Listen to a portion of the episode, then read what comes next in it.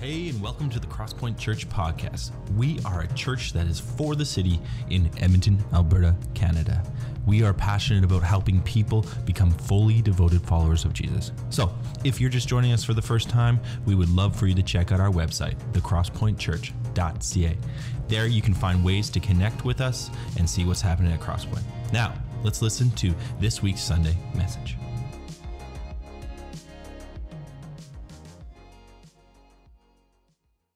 Good to have you here. Thank you, Delaney, for uh, directing us into the important uh, ministry of uh, preparing hearts, uh, children's hearts. Talking about kids, uh, those of you uh, elementary kids here that maybe have a hard time following adult speak, there are some boxes at the back for you.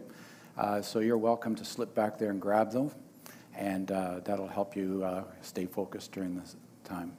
Lord Jesus, I want to thank you for this morning. And as we delve into your word, I pray that you would, by your Spirit, guide and direct the conversation in such a way that uh, we would all come away uh, renewed and strengthened with purpose and intention to serve you. We pray in Jesus' name. Amen. You know, there's a couple things that have sort of been sitting around as we uh, do this series on the seven signs of John's gospel and the I am statements of John's gospel. Way back at the beginning, Micah talked about the fact that it is really about getting to know God, intimacy with Jesus. And so that's one of the things that the talk we're going to have this morning on, uh, from John chapter 9 is going to look at that. The second thing that came up was something that Brendan talked about. I mentioned it last week, and it was highlighted for me again this week. And that was the fact that we grow in the direction of the questions we ask. I'm going to bend that a little bit because it's not just we grow in the direction of the questions we ask, but we sometimes grow in the direction of the questions that we are asked. They shape us, they shape the way we think. And so there's two elements.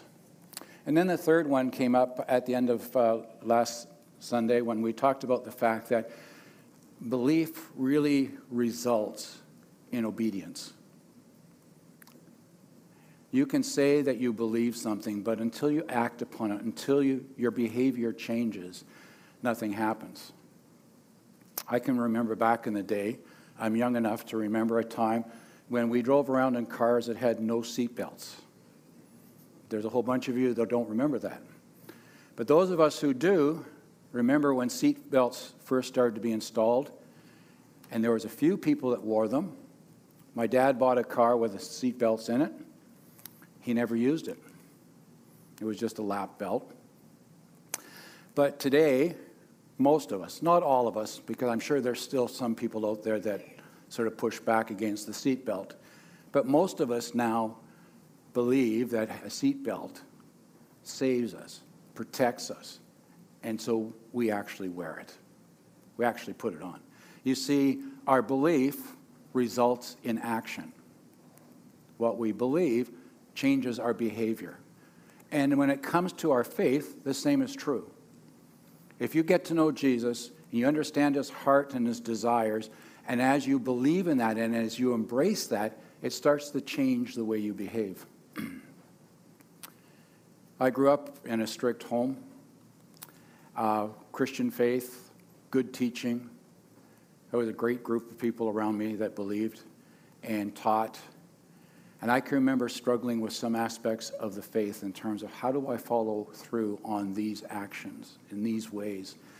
And as I grew and studied the Word of God and so on, there were things that I hadn't been taught.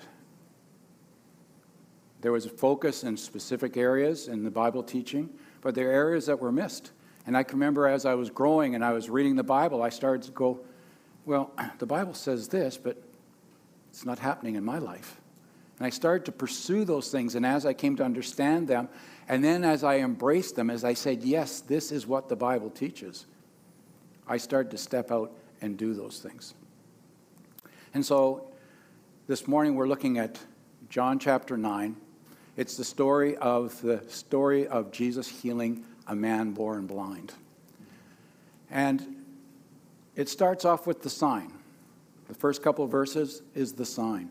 And in this sign is they're walking through this town, the disciples are with them, and they see this guy over here and they say to him, Jesus, This man, he was born blind. Did his parents sin or did he sin? The question was based upon a very simple thing. You see, the Jewish people, in their trying to understand Scripture, understood that sin impacted people's lives. And in these situations, like a child born blind, they had to come to understand well, if sin was the cause of it, where did the sin start? And so they had a convoluted idea that there was maybe uh, the parent's sin, or maybe that this child had been uh, in another life, and in that life had sinned, and the consequence. You see, there was a growth and an understanding, or they were trying to understand this circumstance. So the question was asked This man, born blind, did he sin or his parents? Jesus made a very clear statement. This man, his parents did not sin. This happened so that God's power, God's purposes, God's work could be revealed in him.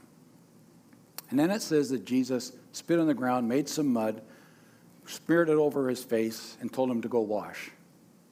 Now, why?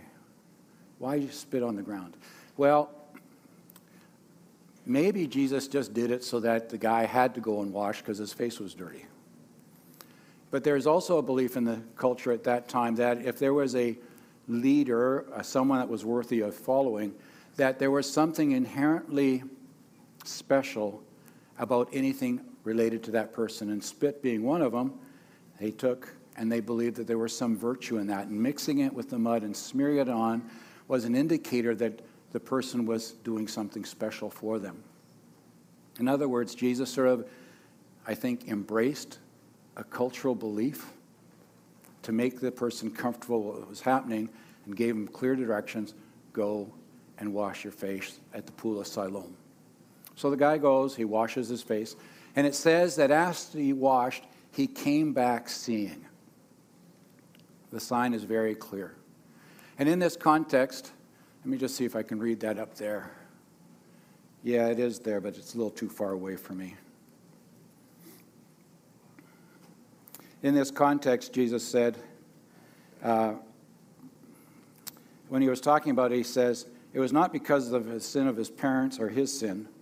This happened so the power of God could be seen in him. We must quickly carry out the tasks assigned uh, by the one who sent us. The night is coming, and then no one can work. But while I am here in the world, I am the light of the world. Do you remember last week? The conversation was around this very statement, wasn't it? I am the light of the world. When I continue in this world, I am the light of the world.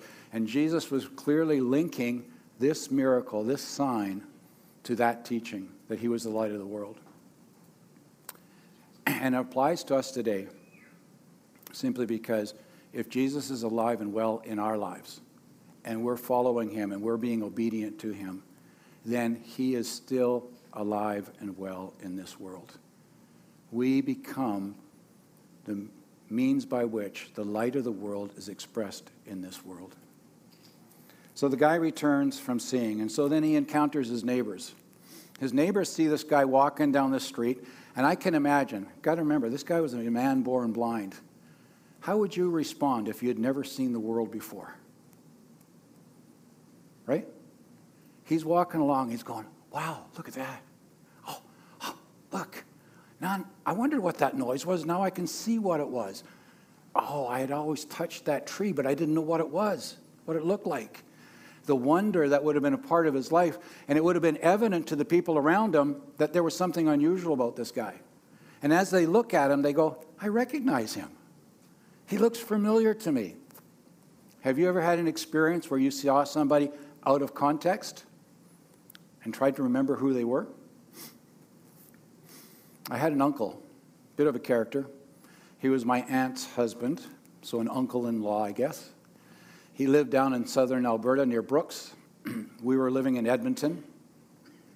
And one day my mom goes to the front door, opens the door, and sees this guy standing there.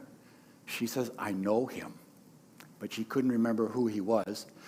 And my Uncle Henry was a character, so he just smiled and waited and it became really awkward.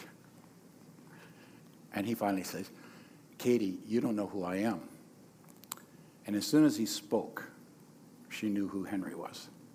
Well, there's a couple of reasons. He was distinctive in character. He also stuttered. And that, those combinations, and mom felt so embarrassed that she didn't recognize him. And I think the neighbors saw this guy and wondered, is it really him? No, it's got to be someone that looks like him. And there was this conversation back and forth amongst the neighbors. And so some of them said he was, and others said no, he just looks like him. And the beggar, or the blind man, the former blind man, said, No, it's me. It's really me. So they asked him, Who healed you? How did you get healed? And he goes, Well, there was this man named Jesus. He smeared mud on my face, told me to go walk, wash at the pool of Siloam. And so I went there and I washed and I can see. So they asked him, Where is he? Guy says, I don't know. So then they took him to the Pharisees. And the Pharisees, of course, there were the religious leaders. And there was a tradition in uh, Jewish law that when you were healed in some way, that one of the places you would go to verify the healing, particularly with leprosy, but in this case with blind, the Pharisees were the ones that were to review those situations. And so they brought this man to the Pharisees. And the Pharisees asked the question. Uh, they took the man who was blind to the Pharisees, and because it was on the Sabbath that Jesus had made the mud and healed him, the Pharisees asked the man all about it. So he told them, He put mud over my eyes, and when I washed it away, I could see. Now, the Pharisees had a bit of an issue because, it, as it says, it happened on the Sabbath. And Brenda and I, in our conversation around this, you know, we said, you know, I think Jesus liked to stir the pot a little bit. Because most of the miracles over the last little bit, as you read in Scripture, many of the miracles happened on the Sabbath. In some ways, he was confronting the culture. He was confronting the religious order of the day. Because you see, the Pharisees saw in Jesus making mud an act of work. And you know, weren't supposed to work on the Sabbath. And healing was not supposed to actually happen on the Sabbath either. These were the times where they were to be focused on God and not acting on behalf of one another. Oh, there was emergencies that they would allow, but for the most part, they were not allowed to work on the Sabbath. So some of the Pharisees said, This man is not from God, for he works on the Sabbath. Others said, But how can an ordinary sinner do such miraculous signs? So even amongst the Pharisees, you can see there was some division, some questioning about what was happening. Then the Pharisees asked the question the man who had been blind and demanded, What's your opinion about this man who healed you? And he responded, I think he must be a prophet.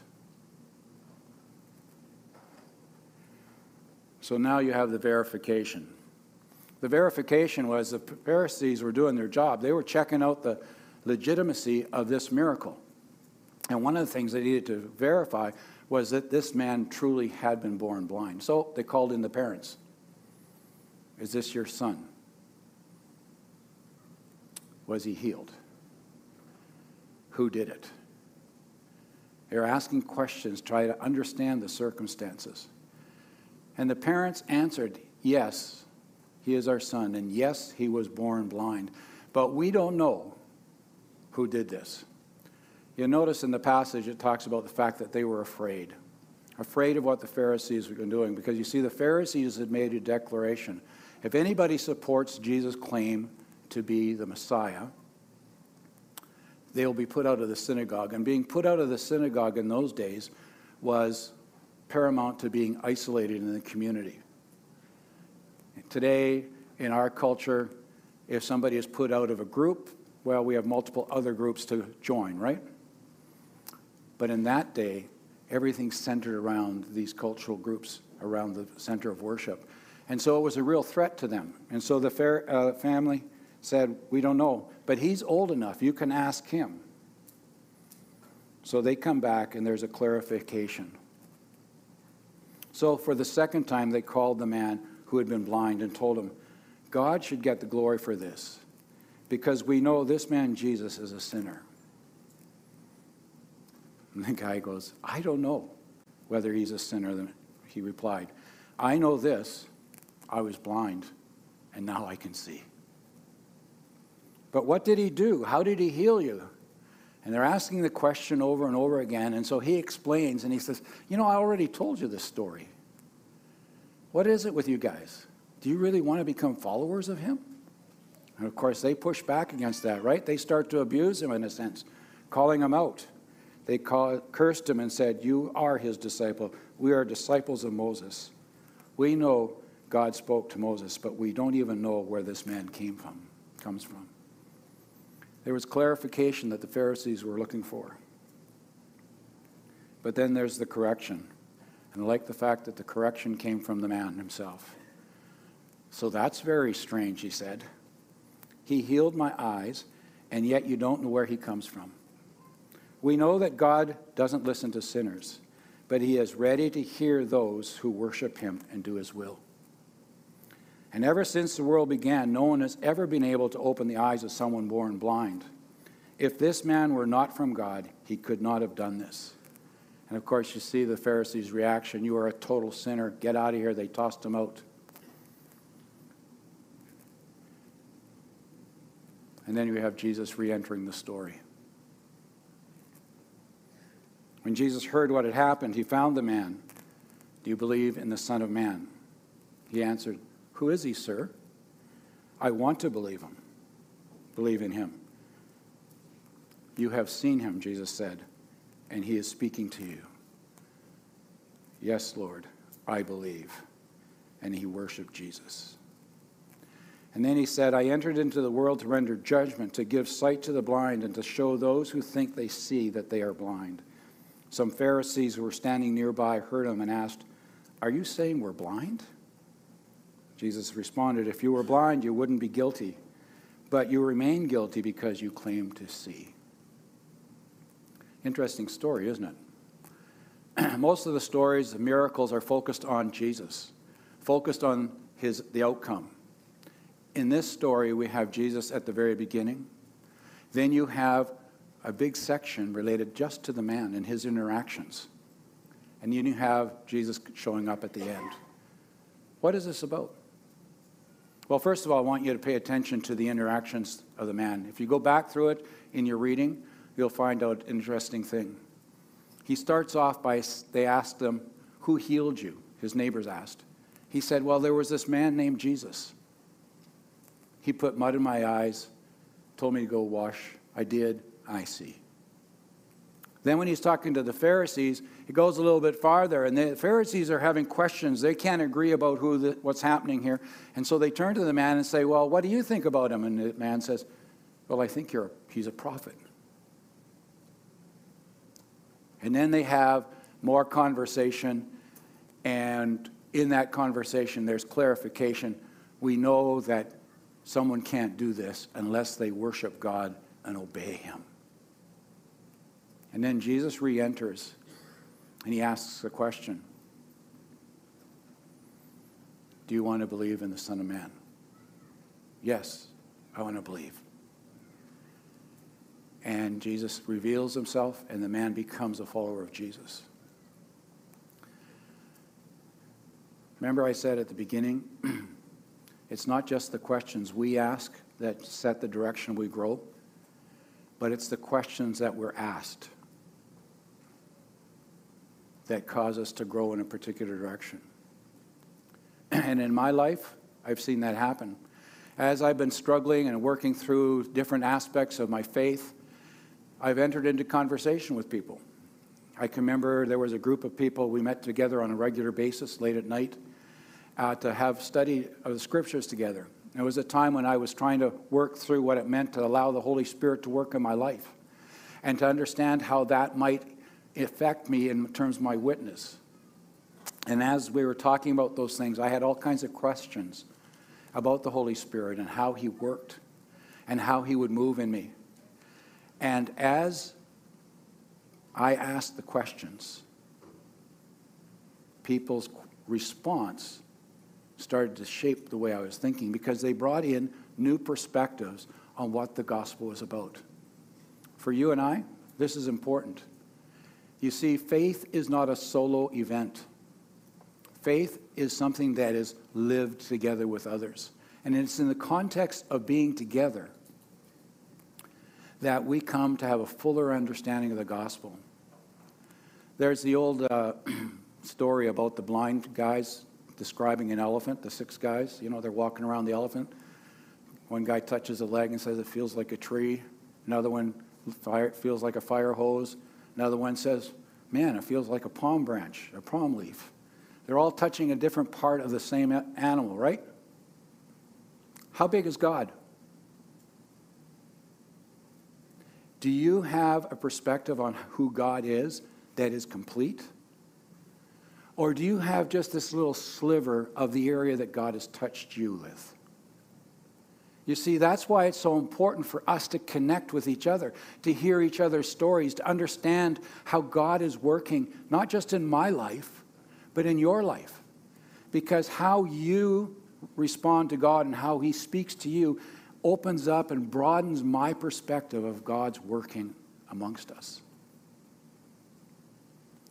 And just like my questions about the Holy Spirit led me down a particular path, I have to tell you that people's questions of me have led me down particular paths. Delaney shared a story about a young person who was asking profound questions in the last Kids Capers. You can bet every time he opened his mouth, whoever was listening was cringing at the question. Because she said he asked good questions, hard questions. And every one of those questions put that person in a place to have to reevaluate what they believe, how they were thinking. And so I want to encourage you.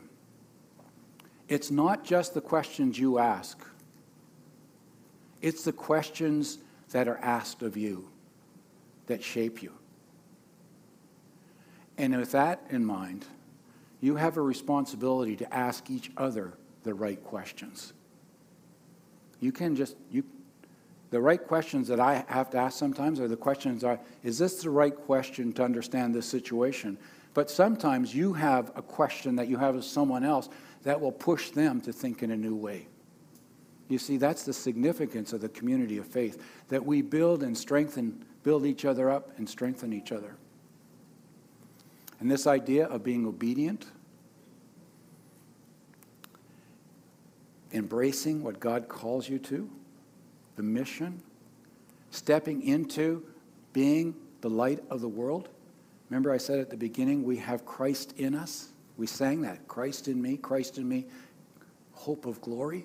Not just your glory, it's the glory of the people around you.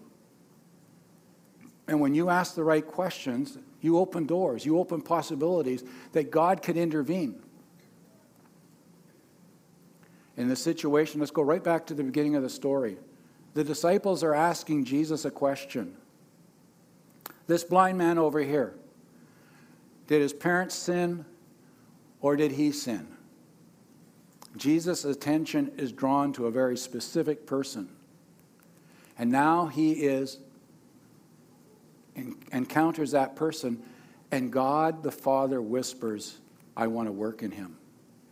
How do I know that? Because Jesus said over and over again, I only do what the Father shows me to do. I only say what the Father has taught me to say. And so in this situation, Jesus was his attention was drawn to a man born blind. And in that moment, the Father somehow communicated to Jesus, I want to touch him. And so Jesus said to the disciples, No, it's so that God's work can be shown in him.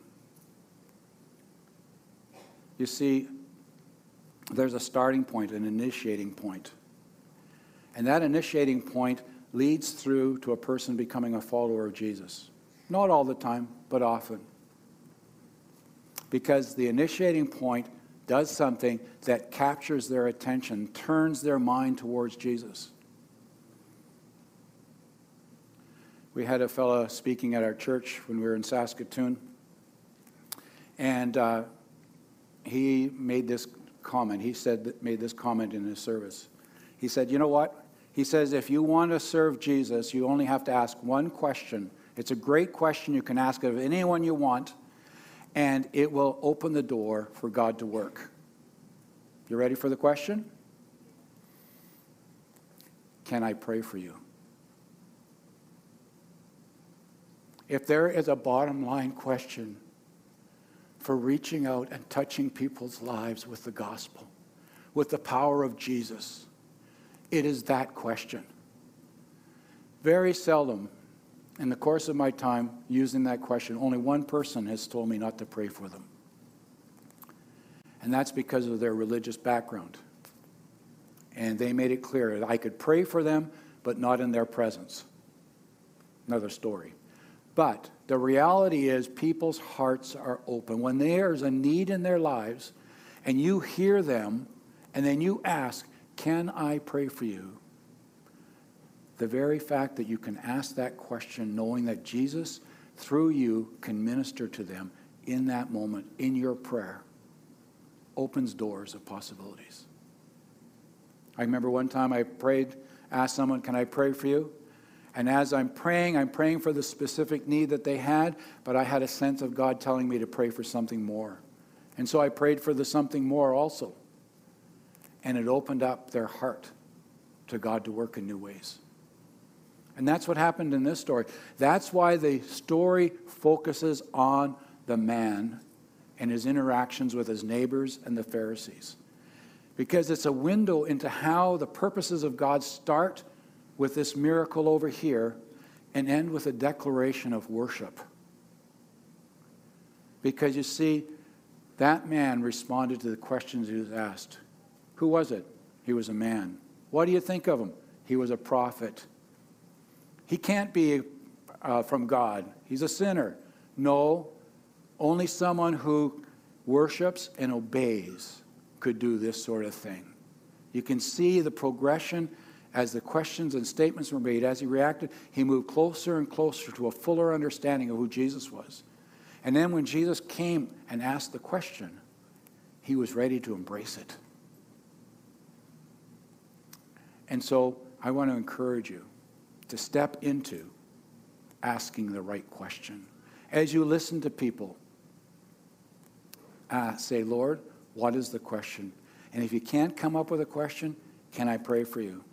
You've had a number of testimonies from Derek over the course of time about how he walked in, he saw someone, he paid attention to him, noticed something, and said, well, I'd walk over and say, Can I pray for you?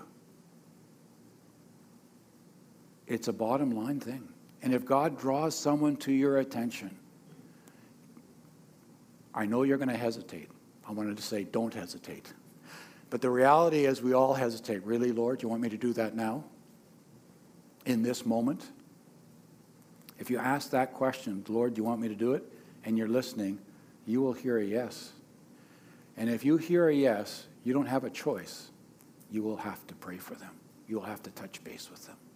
So I want to encourage you to go out with a heart expectant that God will point out to you people that He wants you to touch.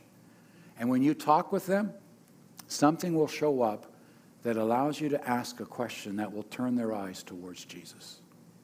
Lord Jesus, we want to thank you that your word is active and living. It's like a double edged sword that just comes and pierces right into the center of who we are, awakens in us a desire to serve you and to honor you.